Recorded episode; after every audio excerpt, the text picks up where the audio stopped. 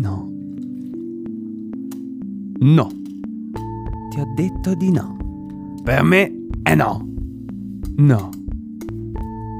Quante volte mi hai sentito dirti questa parola? Quante volte te l'hanno detta? Illimitate? Almeno spero.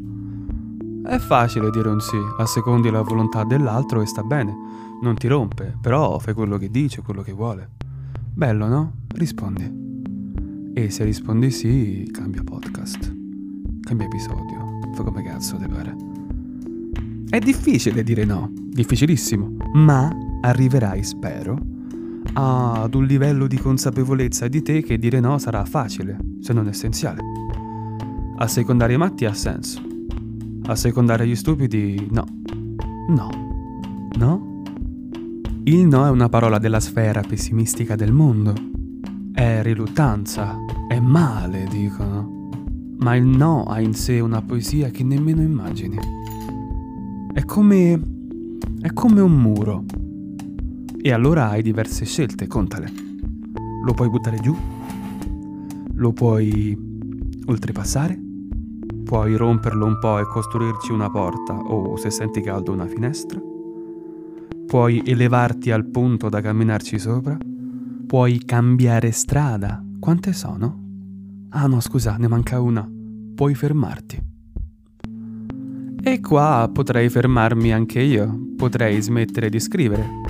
E se sei intelligente hai già capito la mia risposta. Però essendo un podcast devo parlare, giusto? Rispondi. I no aiutano a crescere, ad evolversi. Puoi restare fermo nelle tue convinzioni, rimanere sul trono di merda che ti crei, ma dopo un po' capisci che sei rimasto indietro, fermo e nella merda. Ti dicono che cambia idea è un coglione, parafrasando. Ma non è vero. Scoprirai vivendo che, semmai studierai fotografia e no, io non l'ho studiata. La migliore angolazione per una foto cambia a seconda della foto, appunto niente rimane fermo, e nemmeno tu. Nemmeno al no di chi ami, del lavoro che speri, di chi ti giudica o di chi ti critica perché, boh, ti parlerò forse anche delle critiche. Boh. Ogni singola azione ha una reazione e ogni reazione è giudicata da persone del mestiere, almeno spero. Ma è probabile che tali persone siano impiantate su una sola prospettiva. Quindi, caro cucciolo d'uomo, starà a te smuoverli. Fa loro cambiare visione, sii forte. E dicendo sii forte mi sento un misto tra Bruce Lee e uno Jedi. E no, non inneggio alla violenza o a costringere il tuo pseudo amore a stare con te, e nemmeno a chiedere l'elemosina, per carità, ma inneggio alla tua volontà di spirito. Sì, perché in ogni cosa c'è un lato positivo.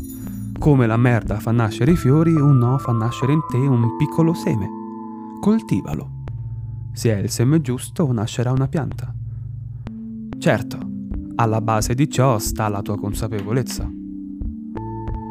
Puoi diventare tutto quello che vuoi, dicono.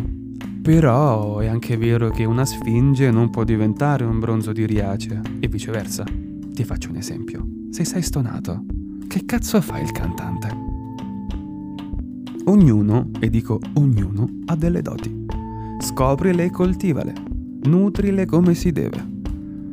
I falsi sogni conducono a false speranze. Da me, forse, no, leva il forse, da me avrai tantissimi no.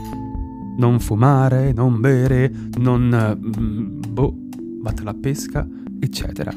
E probabilmente tu lo farai lo stesso, però, caro piccolo embrione pluricellulare, capirai cosa è giusto e sbagliato. Io potrò essere una tua guida, ma non sarò mai te.